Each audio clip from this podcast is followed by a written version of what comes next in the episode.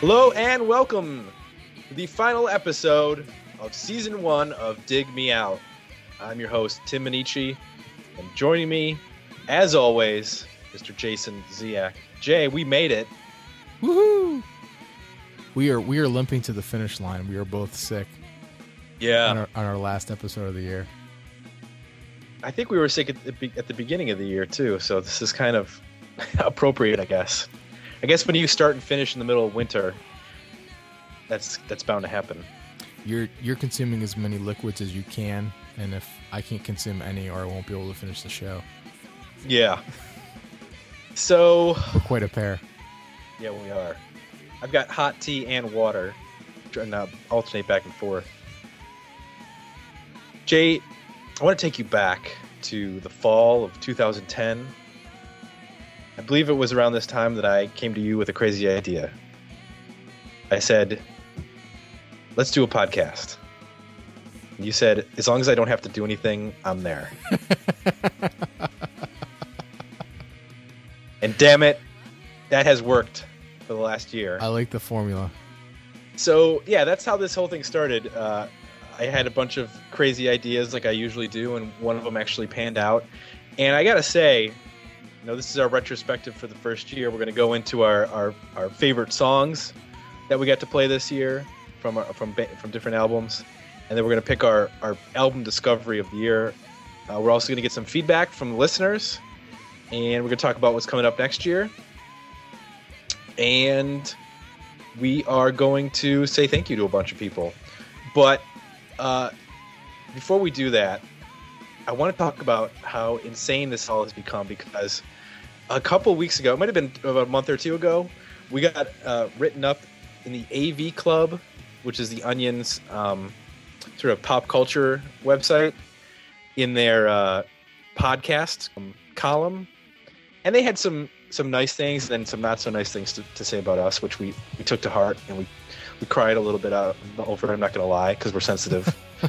but if you had told me when I was sitting on your couch last year that not only would we get a write up in the Onions AV Club for what we were doing, which was essentially what we would normally do uh, sit around and talk about albums, just not in front of people or recording it.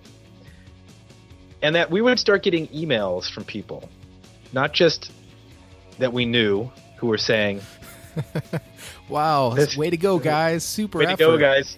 Yeah. But people from not just outside of our city, not just outside of our state or our country, or, our, our, or outside of our country, but people in places like the UK and Australia. I would have I would have called shenanigans on that because I, I did not expect this to happen in, in this first year of us doing this podcast. Um, is that is mind blowing to you, or were you pre- completely prepared for this sort of success? Oh, right of I was totally prepared. okay. I mean, I've already, you know, I've already taken out loans. I'm banking on this thing really, really making me rich.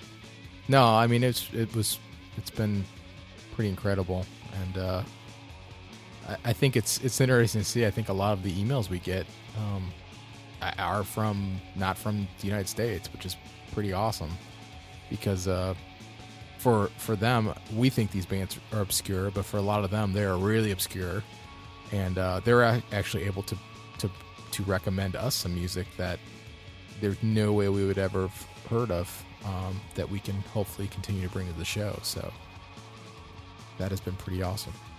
And I think we're at a really good time for this to happen. I don't think if we had done this five years ago would be quite as interesting because Facebook and Twitter have made this interaction that we're able to have much more compelling in the sense that you know we can have discussions now with people and they can you know be brief and you know move along to the next thing the following week. But for a week or two we get to talk about you know some obscure album that came out in 1993 and maybe some people from the UK will chime in on the Facebook page or they'll shoot us a Twitter and uh, a, a tweet and we'll um and we'll hear about some band that we've never heard of before and we're like okay well we'll go check that out. And I don't know that we would have gotten that except for through emails. Well, I'm kind of I'm also shocked that, uh, and this is uh you know in no small small part due to Chip, but just we've actually got some momentum, getting some bands uh, uh, um, involved in the show, and going forward, it's looking like we're going to be able to do more and more of that. So, and also through Twitter and other things, it's like you know just to have some contact with the actual bands that we're talking about. That part of that, you know, that really had never occurred to me that any of these bands would ever know that this show ever existed or that we were, we were going to review their music. So that part of it has been kind of mind blowing too. So I want to. We're gonna do our, our our top five favorite songs of the year, and then we're gonna end on our album of the year. Um, and I kind of want to space out the songs that we're gonna pick.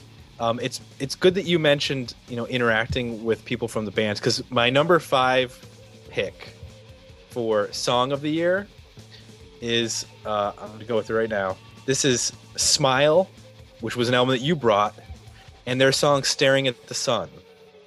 Now, the reason I picked this is because I could listen to the intro of this song on a loop for hours. the it's like the It is- simplest intro ever. And it's so awesome.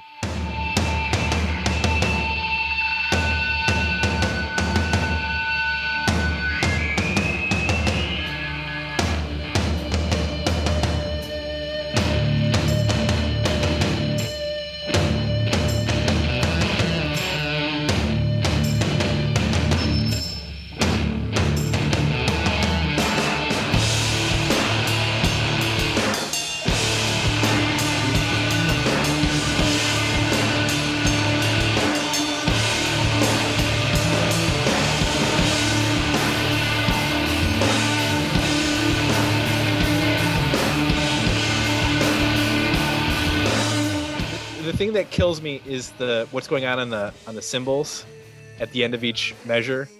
Just I, I love it. I just I listen to that song and repeat. It's just so heavy and so awesome. Um, but the funny thing about it is, and if you again, if you had told me I was sitting on your couch last year that this was going to happen, I would have said BS. Um, after we b- before we did the episode, I actually sent a, a message over Facebook to Aaron Sonnenberg, who's the uh, lead singer from Smile. I said, "Would you be interested in, in, t- in t- taking part in the, the podcast?" He says, "No, I'm not really, but you know, go ahead and review the album. That's cool." So we did, and I ended up friend. We ended up friending. I don't know if he friended me or I friended him. I think he friended me, which was a mistake, because he and I do not see eye to eye politically. Uh oh. And there was one particular day where I posted something or he posted something and we started a, a comment thread back and forth.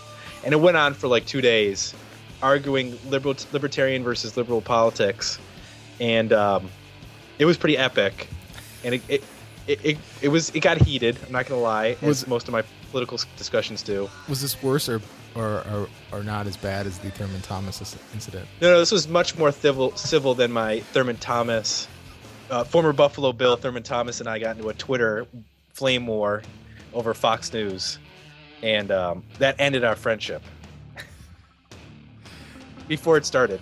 But if you had told me that I was going to get into a political argument with with the lead singer of Smile, I would have said, first of all, I've never heard Smile, and the second of all, I don't know who this guy is, and then now that's happened. So that was fun, though. We got to discuss politics and.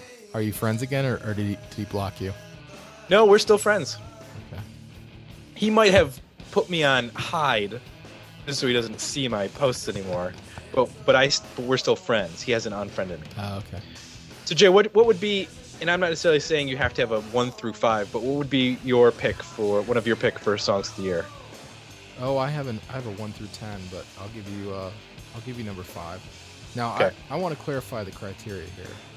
I pick bands, I pick songs, and and an album that I had never really heard of.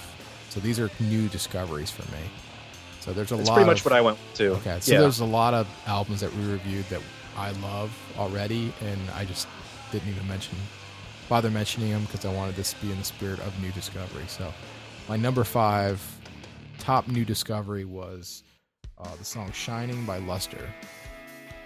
really Yeah, nice. so that was an early. That was maybe what episode two or one. Or, That was the second episode. Yeah. Bye.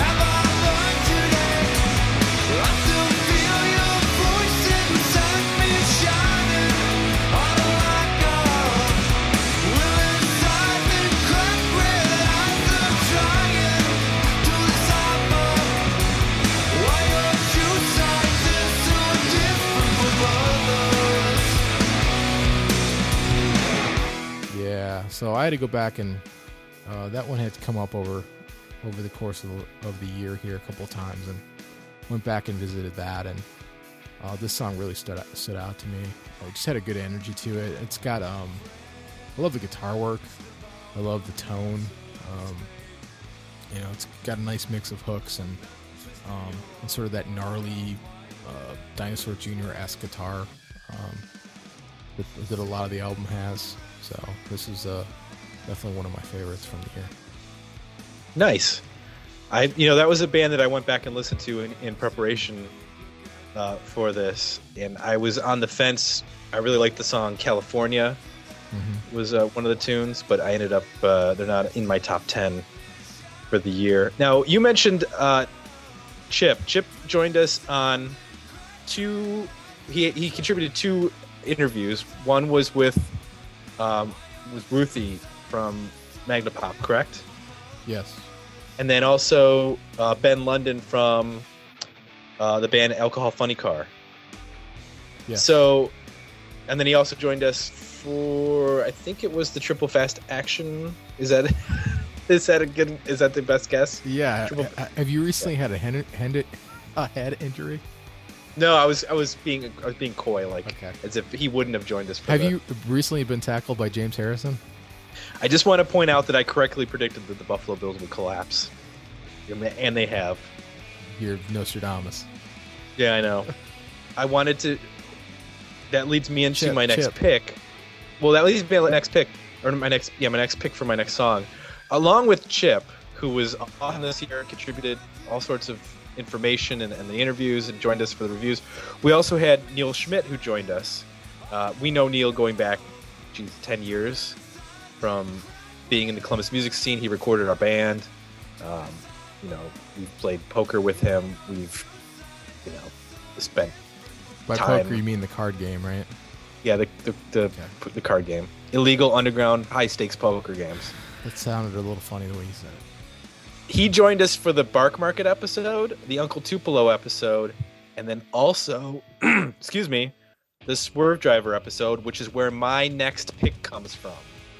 I have chosen Last Tran- Train to Satansville as my next pick for uh, favorite songs.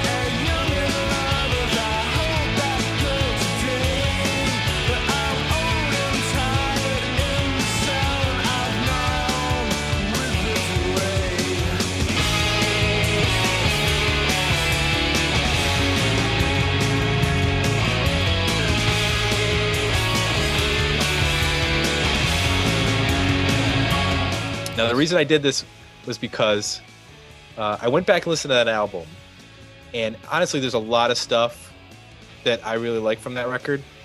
I could have picked probably three or four songs, but I picked that one because I realized in listening to it how cool the beat is. That they're basically doing like a, you know, like I think you got you or Neal mentioned it has like a Johnny Cash sort of country beat almost to, to that song.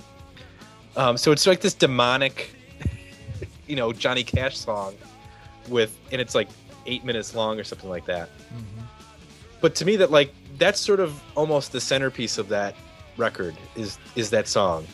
Um, and I I maybe had listened to Swervedriver once before that. I really didn't get into them before we reviewed it on the podcast. But that's a song that I have continued to listen to since we did that album, and uh, so that was my number four pick for favorite songs, um, and that was thanks to Neal because Neal it was Neal's suggestion that we do that record. And you hadn't listened, He also sug- listened to that record before then? maybe once, Oh, okay. and I'm not even sure if it was that record or if it was Raise or you know one of the other Yeah. records. Now he did also suggest the Band of Susans album that we reviewed, which was not as successful in terms of it was successful in churning out hate mail towards us, but yeah, not the most epic comment thread ever. Yeah, if you ever want to see uh, somebody take us down, go to the Band of Susans episode and check out the comment thread on the website. And you will see a Like, angry, angry album. I have to be email. honest. I've never even made it through that whole comment thread. Uh, it's just so epically long. I just got bored and was like, "Oh, I don't know my how you would. Just like, there's there's nothing I can say to change to to to try to you know validate our point on this at all. This guy's just completely never gonna want to hear our side of of anything. So I won't even bother. And I just like I read like half of it and then I just trailed off and was like, oh, this is th- th- this is pointless reading the rest of it. I have I have other things to do. So Jay, what's your number four song for uh, favorites of the year? Uh, I went with Always Echoes from Llama Farmers. Another, uh, nice. Another band had no idea it existed whatsoever. Where where did we? uh Was that a recommendation? Where did that come? That was a recommendation by two different people, and you know when you get two different people who tell you to rec- to, to check out an album, you've got a, a good thing coming towards you. Uh, Norman and Orcen were the two guys. I believe they're both from the UK, and they both suggested that was a one of there were two albums that we got multiple recommendations on: Llama Farmers, and do you know what the next one is that I'm going to say? Kerbdog. Yes. So why'd you pick Always Echoes? Uh, that's a song uh, I thought that really showcased what the band did, what the band does well. So uh, it's up tempo. Uh, it's uh, it's got a nice mix of the the background, the female vocal in it, but you know it doesn't uh, it doesn't overshine the main vocal. Um, I like the riff. Yeah, it just it's one of the it's one of the catchiest I think songs on the album, if not the catchiest for me.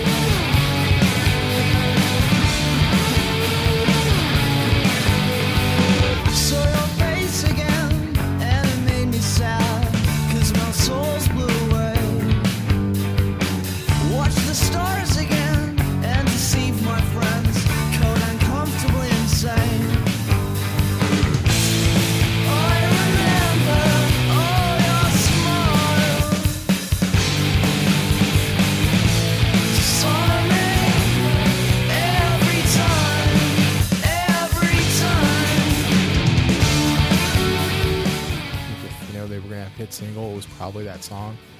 Mm-hmm. Um, just on on a re-listen, it was the one that really stood out. Um, as being uh, unique too. You know, I, I think if I tell somebody like this is what the Llama Farmers sound like, I'd probably play that song.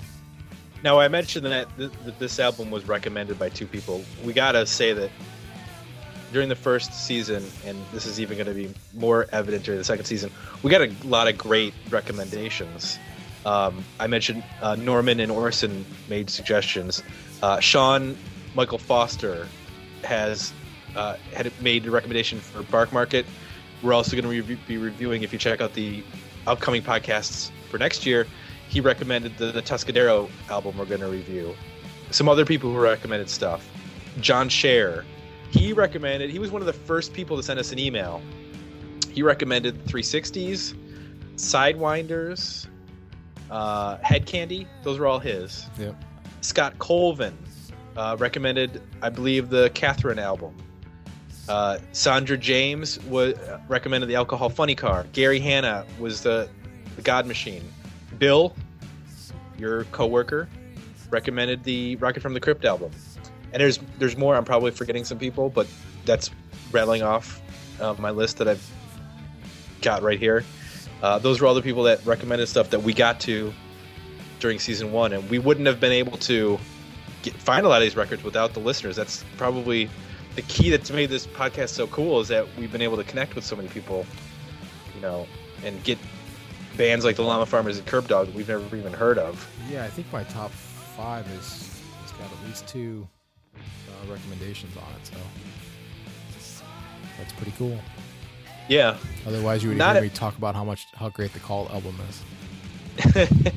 yes, and we we talked about it beforehand, which we didn't. Just so everybody knows, we don't really talk a lot about what we're doing other than what day we're going to record on and what album we're going to do because we want to go into this fresh. So we try not to discuss our opinions, even if we are seeing each other right before we're doing this.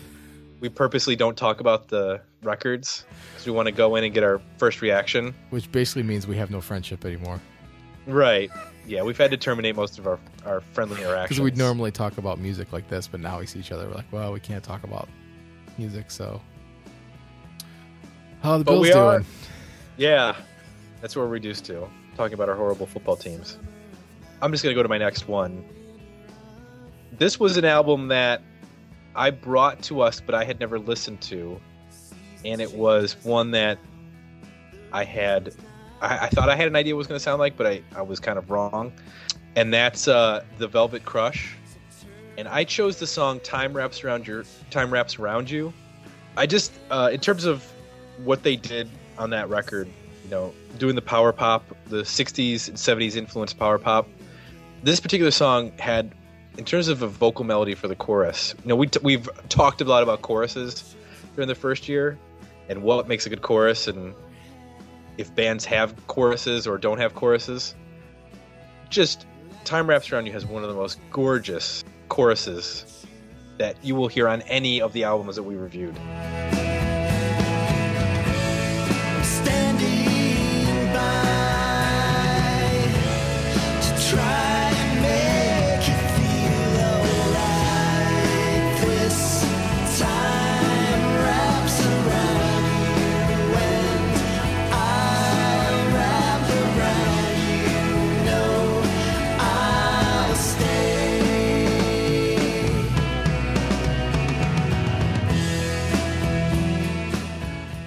It's almost like the birds or something. Yeah, it's like the birds Like combined with yeah, like early the first album Big Star and and it's got this great melody and then there's a counter melody underneath. Just a great great song and it I think in terms of this first year, I think it opened my eyes to how much I actually like power pop and bands that are sort of in the power pop vein but maybe, you know, are on the edge of it Mhm. and I'm thinking of like the Wannadies, uh, are another band that aren't necessarily pure power pop, but they da- they dabble in it. I would say And- that they're yeah, I would say they're pretty damn close. They, they they don't they don't have the some power pop sort of has a rootsy or country tinge to it. They don't have that, Right. but I think they're they're definitely in the ballpark. Like I was always a fan of like the big names, which would be like Cheap Trick, Matthew Sweet, and then to a lesser extent Big Star.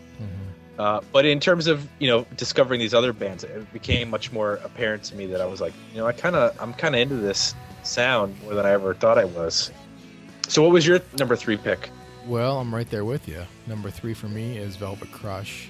I chose Faster Days, which I think it's interesting that we both, you know, chose uh, sort of the, the slower or, or more, you know, mid-tempo uh, songs from that album. Which I think the up-tempo stuff is great, but um, this song just has. I think I mentioned it on the review. It just has this strong nostalgic flavor for me, and I don't know why. Um, Yep.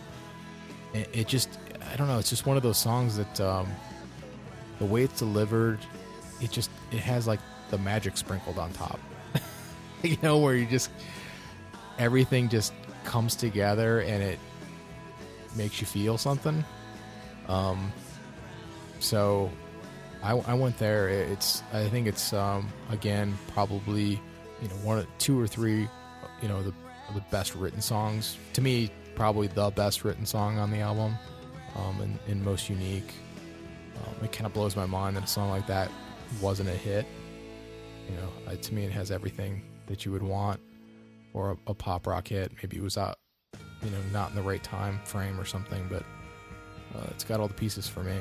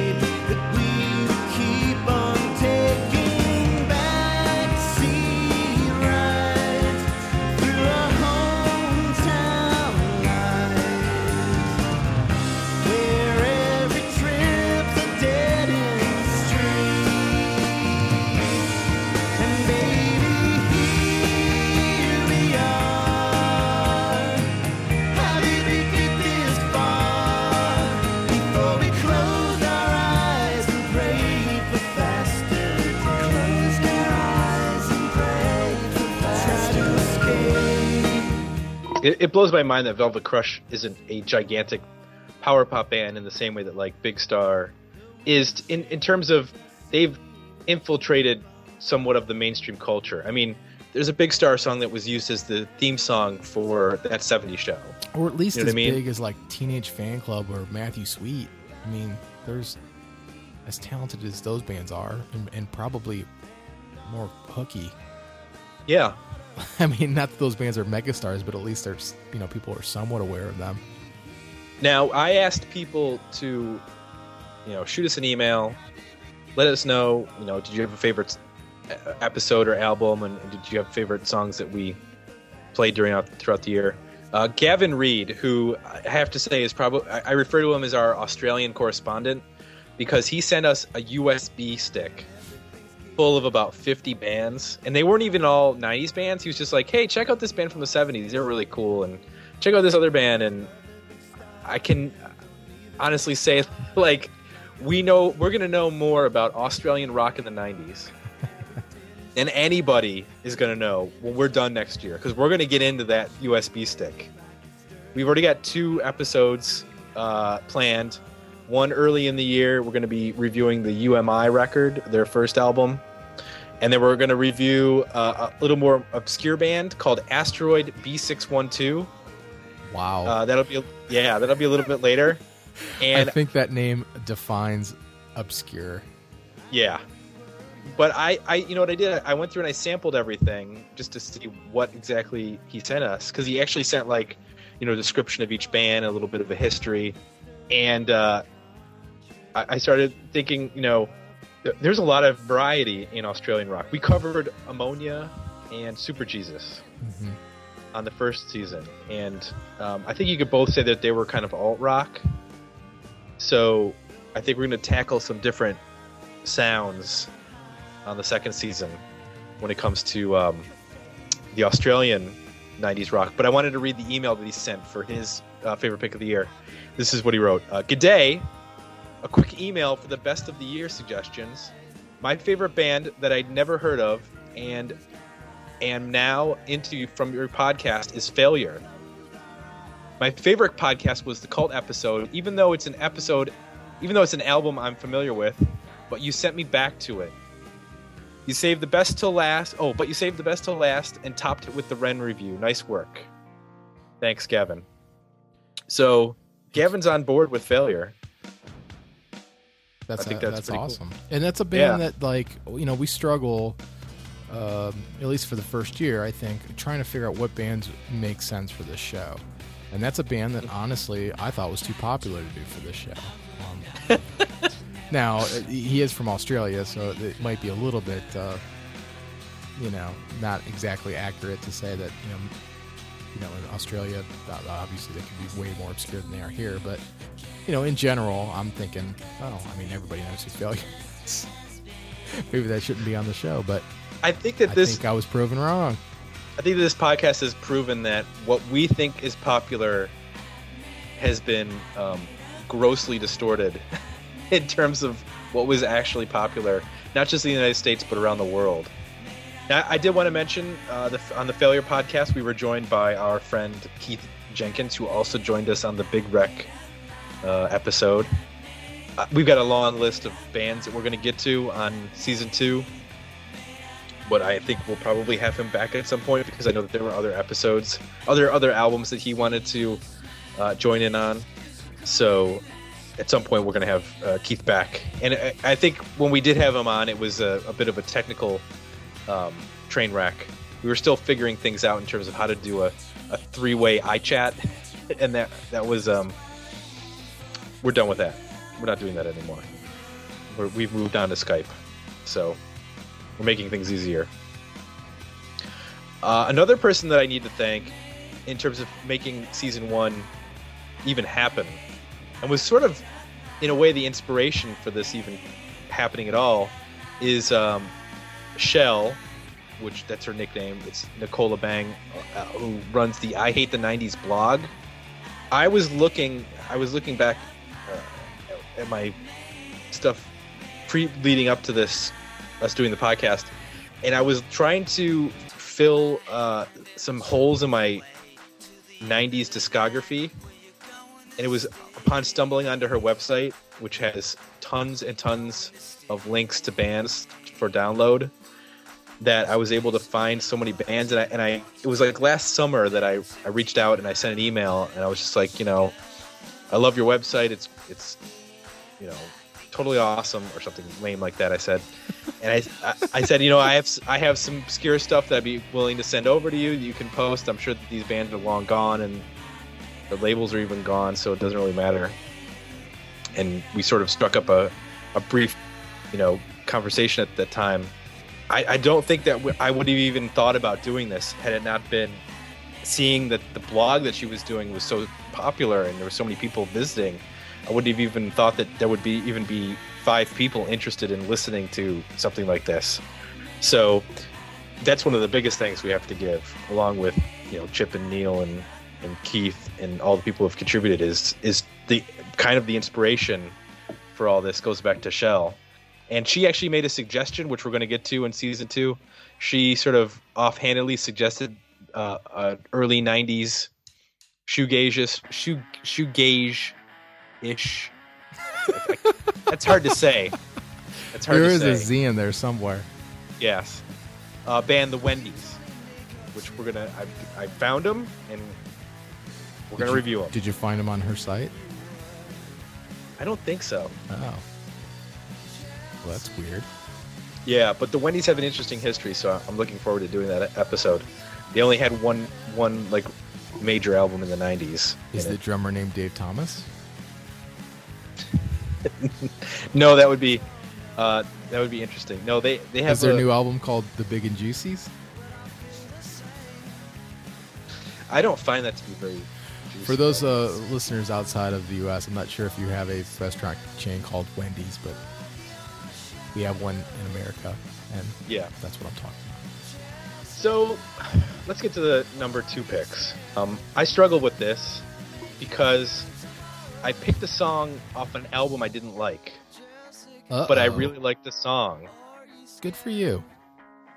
So I chose Los Vargos from Green Apple Quick Step. Oh, wow, number two. Yes. It made my Uh, top 20, but it didn't make my number two. I mean, I more. guess. Well, in in looking back, I realized we talked a lot about on, on several episodes how having a male and a female vocal can really elevate your song if it's done correctly and it's you know and i don't think that there is a single song on that record if they had made a, a an album of songs like los vargos i would love that record Uh, it's got uh, intensity which a lot of that album doesn't have Yep, it has dynamics yep. It's got a great back and forth between the male and the female vocal. It's got a hook in the chorus. It has elements of some of the '90s, you know, grunge or um, alt rock, but it really kind of stands alone in terms of its. Um, it's not grunge. It's not like a, a, a dirgy kind of grunge song, in the same way that like you know like Gruntruck would be it, which is how some of that Green Apple Quick Step album sounds. And it's not Yeah. successful. It's more uh, Jane's Addiction right? I mean, isn't it kind of wah wah and delayed and stuff like that? That song? That particular song, or Yeah. no, No. I didn't. It, it's it's a little bit more. Well, it's more up tempo. If you're gonna go Jane's Addiction, it's a little bit more of the up tempo ish Jane's Yeah. Addiction, but with yeah,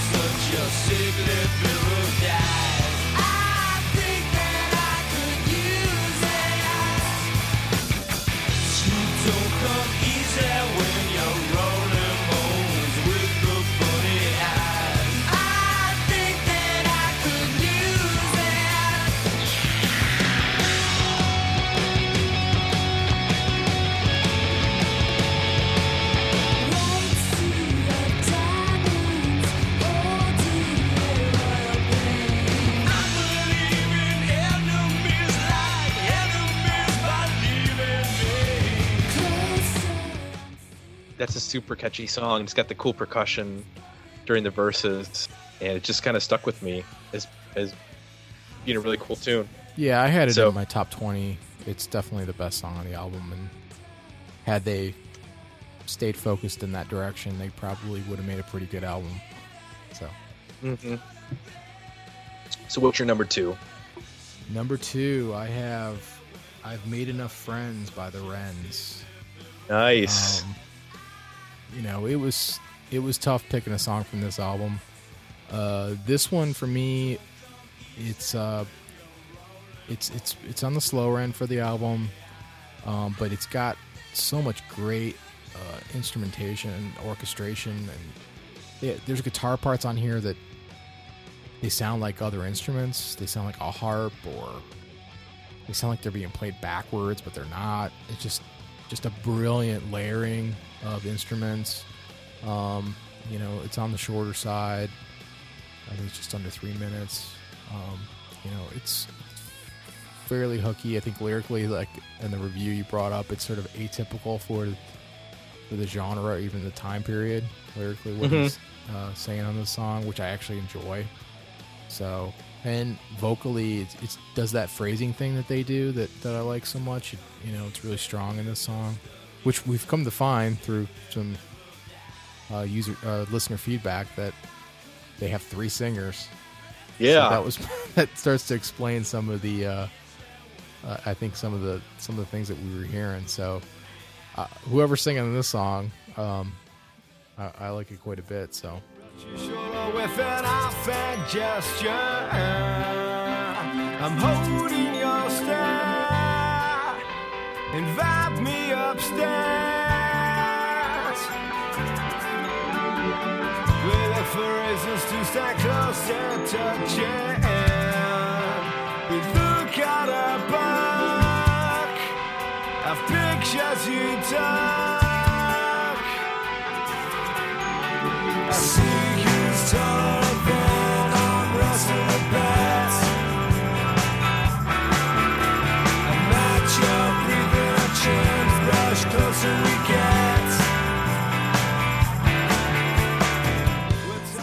yeah, this is uh, my number two for the year.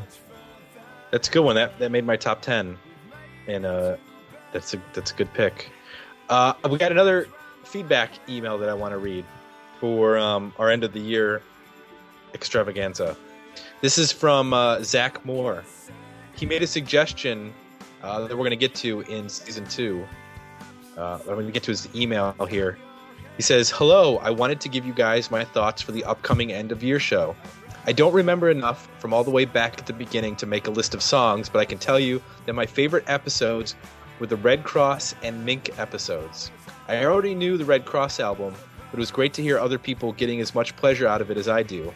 The Mink album was brand new to me, but I really dug it too. Also, the Magnapop episode was excellent with the inclusion of the interview. I'd love to hear more interviews and other Dig Me Out exclusives. That leads me into um, season two stuff. Uh, we do have some plans for more interviews. Uh, Chip's always throwing stuff at us in terms of, hey, I know so and so. I can maybe, let me see if I can get an interview. Um, we don't necessarily know, you know, a long time ahead of ahead of time, but usually a couple weeks beforehand. But we do know of one um, that's going to be next summer. It's uh, Joe Oestreich, I think is how you pronounce his last name. I'm sorry if I mispronounce it, Joe, from the band Watershed, which is a Columbus band, but they were on uh, major label for a couple years. In the 90s. Yeah, Watershed's still together. They play out, and um, Joe is actually an English teacher and um, has been published, had articles published in um, literary magazines, and he has a book coming out called Hitless Wonder. Uh, it comes out next June or July. I, believe, I think it's June. And we're going to talk to him when the book comes out, and we're going to review uh, one of the Watershed albums. So that'll be a lot of fun. It's going to be uh, first time we're talking to not just a musician but an author as well. Um, which there are a lot, you know, surprisingly, if you go to the Dig Me Out website, you'll see this. But there are a lot of people from the '90s who've actually written books. Um, Jacob Slichter, I believe is how you pronounce his name. He was in the band Semisonic, and he wrote uh, a book called "So You Want to Be a Rock and Roll Star." Um, Jennifer Trynin who had a couple albums come out in the 90s, and she had a um, kind of a, a minor, I guess, radio hit. Um, she had a book come out called Everything I'm Cracked Up to Be. Jul- Juliana Hatfield has an autobiography out, and there's a bunch of people um, that I'm forgetting, but that'll be cool. It'll be our first uh, author interview, and then we're also going to talk to, hopefully, at some point. I don't want to jinx it. Uh, there's a band called Edsel. We're going to talk to the guitar player who's currently in the band Obits, who just put out a record this year. Uh, and Edsel's two of Edsel's '90s albums were re-released in the last year or so. Let's get to our last pick for uh, favorite songs of the first season. This was tough because Because you knew mine would be I don't know. better. no, I was trying to decide whether I can pick one from an album that I selected. No, Or I if I told should- you you can't. It has to be something you didn't know. But I know, I mean- that I didn't know it, even if I didn't know it. You're not gonna. If you No, I pick was just- Uncle Tupelo, I'm gonna. I'm walking off the show So right now. I picked Uncle Tupelo's. Uh, no, I did not. I did not pick Uncle Tupelo. These headphones will get slammed on the table. No, um, I picked Gruntruck, Yes. and I picked the song Crucifunkin. Oh, you gotta be kidding me. No, I'm not kidding you. Oh, that's the worst song on the album. That is not the worst song on the album. That to me is, and I'll tell you why. It was a tough one. It was not a lot to say, and Crucifunkin were like one and two. Oh, there's so much. There's so many better songs on that album. I, I, I'll tell you why I picked that song. Um, and this is purely arbitrary. They play a chord in that song, which I think is unique to the 90s. Um, you also hear it in um, the Screaming Trees, for example, in the Nearly Lost You. It's like a, uh, it's some sort of weird augmented chord, and it's it kind of sounds like a funk chord almost. You know what I'm talking about when they get to the, the chorus in Crucifunkin? It's called Crucifunkin.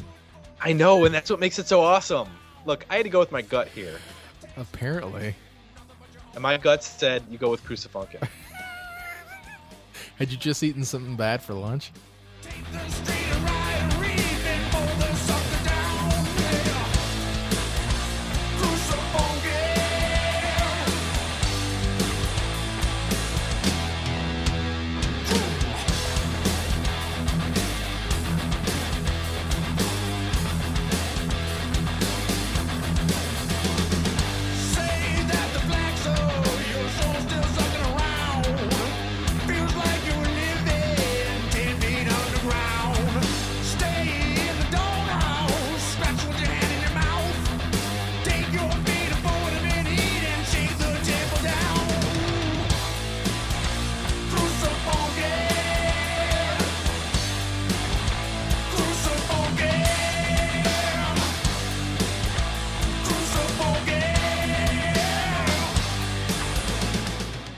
What? Okay, well, what was your pick, Mr. Oh, Smart come on, man. Didn't even try by Kerbdog. How could Kerbdog not even make your top five? This is a band that came out of nowhere. I had absolutely no idea this band existed, and uh, was so excited to hear this album. There's not, for me, there's not, uh, there's really not a, a dull moment, and this song I think best exemplifies them. It's right before it hits the, I think it's right before it hits that really heavy part of the album. Right, right when they get into the helmet area. Yeah, yeah. Which I like that part too, but um, I tend to like this this this type of thing better. Um, it's got a little bit more uh, hook to it. It almost reminds me of uh, kind of what the Foo Fighters are now. You know, the way that they do the hard rock with a you know a sl- slightly alternative nod.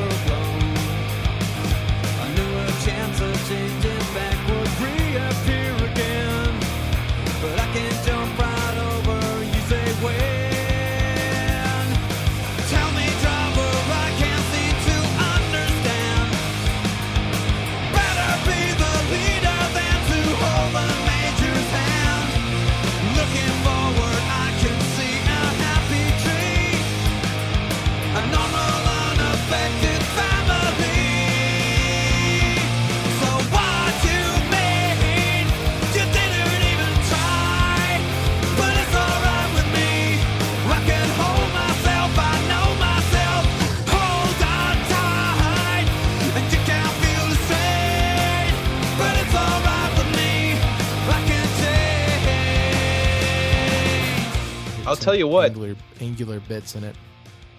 Kerbdog didn't even make my top ten, and I'll tell you why.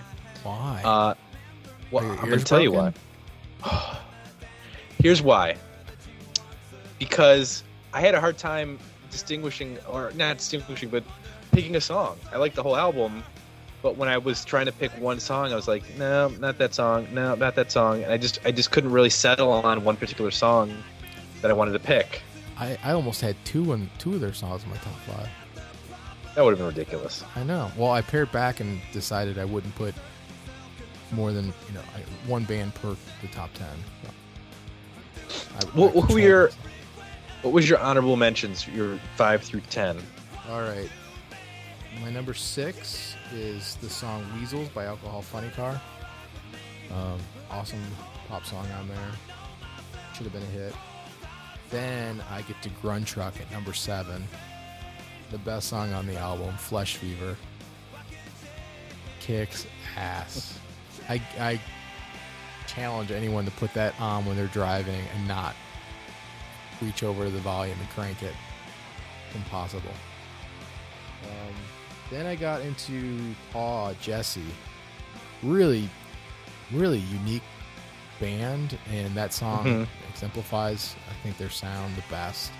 Just that really cool blend of uh, a dirgy, tad style Soundgarden-ish verse with this really lush, open picked uh, chorus, and then a, mixing in a little bit of slide guitar, uh, which I think is really unique and, and I loved. Um, number nine was New World Record by the Wannabe or Wannadies. I said the Wannabes. Wannadies. Uh, super, you know, super poppy. Probably the I don't know. Would you say other than maybe Velvet Crush, that's the poppiest album we did all year? Probably, yeah. Um, and then at 10, this was hard. I, I waffled on this one a lot. I had a couple things in and out of there.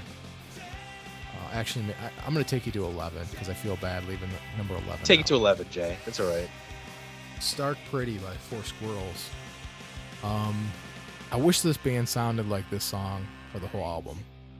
It's uh, a little bit more angular. It's a little bit more unique, angsty. Uh, it's got more energy to it. Um, it kind of sounds like a sharper REM, I guess. Mm-hmm. Um, and then at number 11, I have Sync by Superjesus. Um, I like the Superjesus album a lot. This is the song that I think I like the most. It kind of has a Swervedriver um, guitar part to it. Um, kind of sways in and out and has some nice. Um, I, I think vocally it's one of the uh, most, uh, I guess, cohesive songs on the album in terms of the vocal and the music really coming together. So that's that's my top eleven. All right, here are my top, uh, uh, my six through ten, real fast. Number six, Llama Farmers, and I picked the song Jessica, which I think is probably, for me, that's my favorite song on the album. Um, I, I also liked Always Echoes like you did. Uh, Jessica's got just this great energy to it. It's just a quick slab of pop. Yeah, And, it's, way, um, it's simpler, right? Um, number seven, I picked Short Lip Fuser from Rocket from the Crypt. Uh, I think we talked about it. That song sort of encapsulates everything about Rocket from the Crypt. It's the right tempo, it's the right sound, it's got almost a hook to it, which a lot of the Rocket from the Crypt doesn't have. Almost a hook. Uh, number eight, the Wannadies New World Record. Uh, just an awesome, awesome guitar riff in that song. Number nine, Four Leaf Clover by Catherine. Again, you have the female vocal working with, you know, the male vocal. Just always works. It's great. Uh, I think it's Darcy from Smashing Pumpkins who's singing that song too, which I don't know if we covered it at the time, but That song made my top forty-five. And then the Wrens, I've made enough friends at number ten. I think you already covered that. now you're starting. were- To, now you're starting to make some sense. Oh boy. So we've come to the time, Jay, where we have to pick our albums of the year. You've heard our listeners weigh in with their picks. What is your pick for album? I went first with the with the singles. You're gonna go with the album. What is your pick for album of the year? Album discovery of the year. Well, I'm gonna be honest with you. I have been trying to make this decision up until this moment. I have two Wow. albums that I am battling over, which should be there, which should have the honor. Um, and I think I just just now when you said it, I finally made up my mind. Thank God, because this the show would go on forever. um, I'm gonna go with Kerbdog. Uh, it, it came down for me between them and the Wrens. Uh, and the, the big argument for the Wrens was I I think that's an album that'll keep on giving. Um, the more and more you, you dive into it and listen to it, I think you know you pull apart layers to that album um, that will be be fun. Uh, Kerbdog though it just hits you so hard the first time you listen to it, and it's so consistent. Um, there's really not you know, I think there's some layers there, and I, I think it'll continue to be enjoyable in the future. But it's just so consistent from start to finish. Um, almost every part of every song is just solid rock steady. Um, I, I find it difficult when that album comes on to not reach over, whether I'm not focused on music or, or not. If I'm driving, if I'm working, whatever I'm doing, if one of their songs comes on, I almost always reach over and crank the volume. Go away, so, so, so,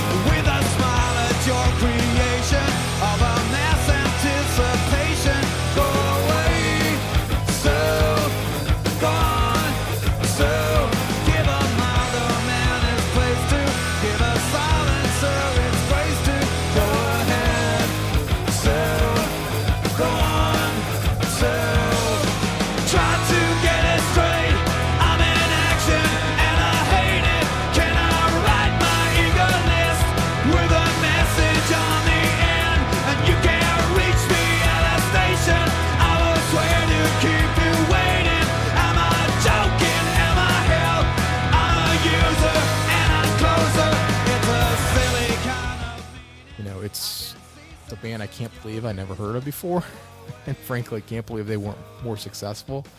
Um, because they just they do a really good job of combining heavy, heavy riffs, but super catchy melodies, um, in a Bob Mould style.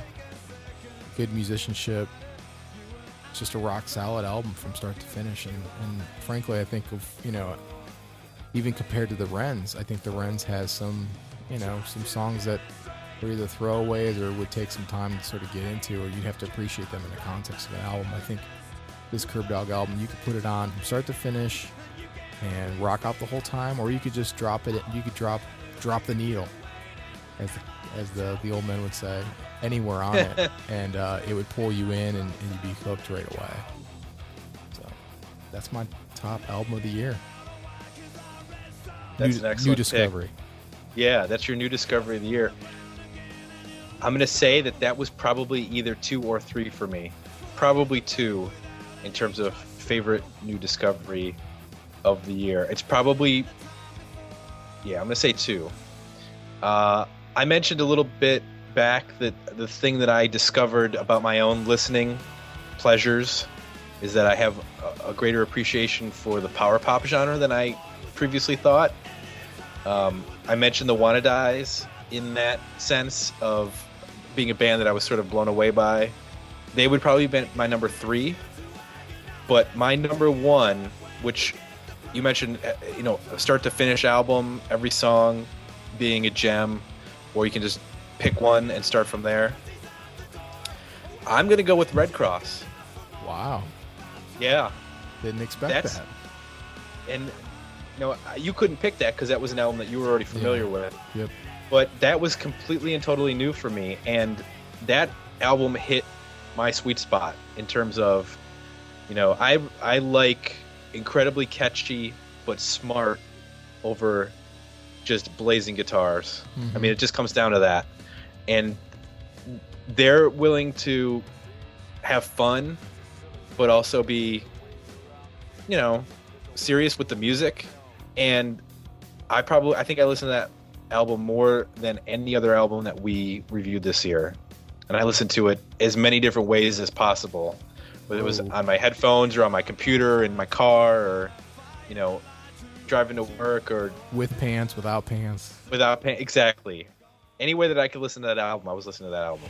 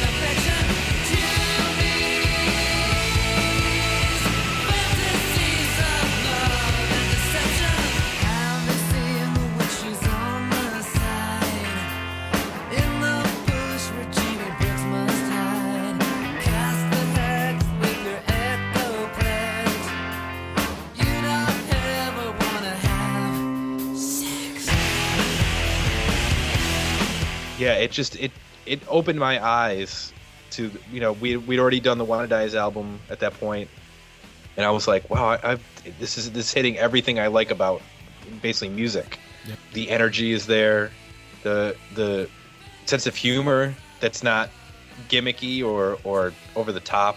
So you found an album where your head and heart could coexist. Exactly. I went. I was struggling between the Wrens, which sort of had my my head, and the, the Kerbdog, which had my heart. And I went with my heart. So All right. Well, we got to wrap this up because I'm losing my voice. I can barely talk anymore. I'm so yes, emotional about this. Wolfman. Before we get to the end here, we need to talk about next year. A lot of people sent us emails going back to even the summer that we check out albums, and they've been on the upcoming list for quite a while. We've got almost up until July of 2012 covered, and I would say 75% of those are listener suggestions. If you go to the Dig Me Out website, you'll see the upcoming episodes tab, and you can look at what we've got coming up. I mentioned the Australian stuff, Asteroid B61, B612, and You Am I. Got uh, Brant Bjork, who was in Fu Manchu. Got a solo album from him coming up. The Chainsaw Kittens, uh, Grandaddy, Hum. We're finally going to get to, which is going to be interesting. We're going to tackle life, sex, and death, which would be an interesting Awesome. we're going to cover Therapy, which is a band that you and I have both been sort of intrigued by over the years. A British or UK, I guess, alternative metal band would be the best way to describe them. We're finally going to get to a Bob Mould record. We've talked about Bob Mould multiple times. We're going to get to a Sugar record. Thank God. That was one thing I realized listening to, uh, re, you know, re-listening to the stuff for this year was how many bands that it seemed like that we listened to that were influenced by him or he was involved in the records. So we should gonna get to our lot of- first episode on him. Yeah, it's true. and we're going to get to a lot of obscure stuff that you and I probably never heard of, like Capsize 7 and Send No Flowers and Wow. um, Lucy's Fur Coat. Oh, I have Lucy, Lucy's fur coat. You do? Yep. Nice. And how about Nudeswirl? You got some Nudeswirl? Uh, I might. Headswim? No, Compulsion? no. We're getting all those. We're getting dirty. So we're gonna we're gonna hit some stuff that you might have heard of, but we're also gonna hit stuff that is gonna be completely obscure. And I want to thank the people who made those suggestions: Steve Helton, Martin Kendi, Eric Alexi, Jacob Grover, David Gorgos, who also goes by Dirty Gert on Twitter and is always giving a shit for the length of our uh, albums that we're reviewing. Look, it's not our fault. It's the it's Yeah. the '90s, man. They're all so long. I, I would love. I would. I think he suggested doing EPs. I would love to find. I don't think anybody put an EP out between 1990 and year 2000.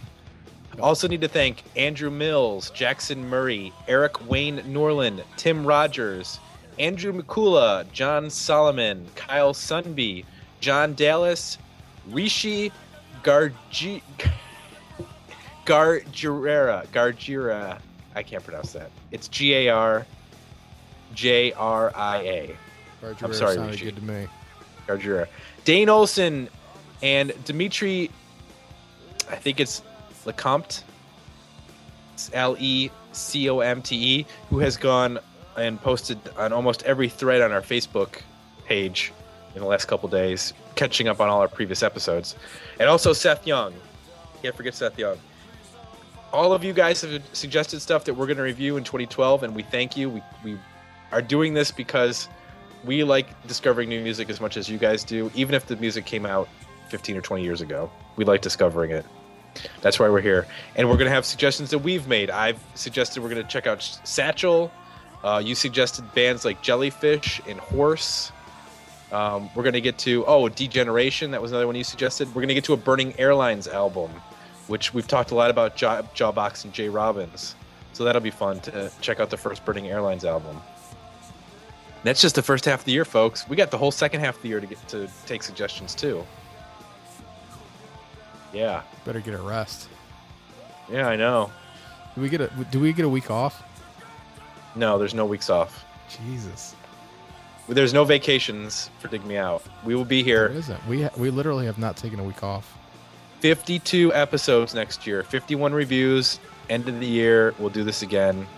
And we'll say thank you to all the people that contributed. And we'll tell you what's going to happen in 2013. But for now, let's get ready for 2012.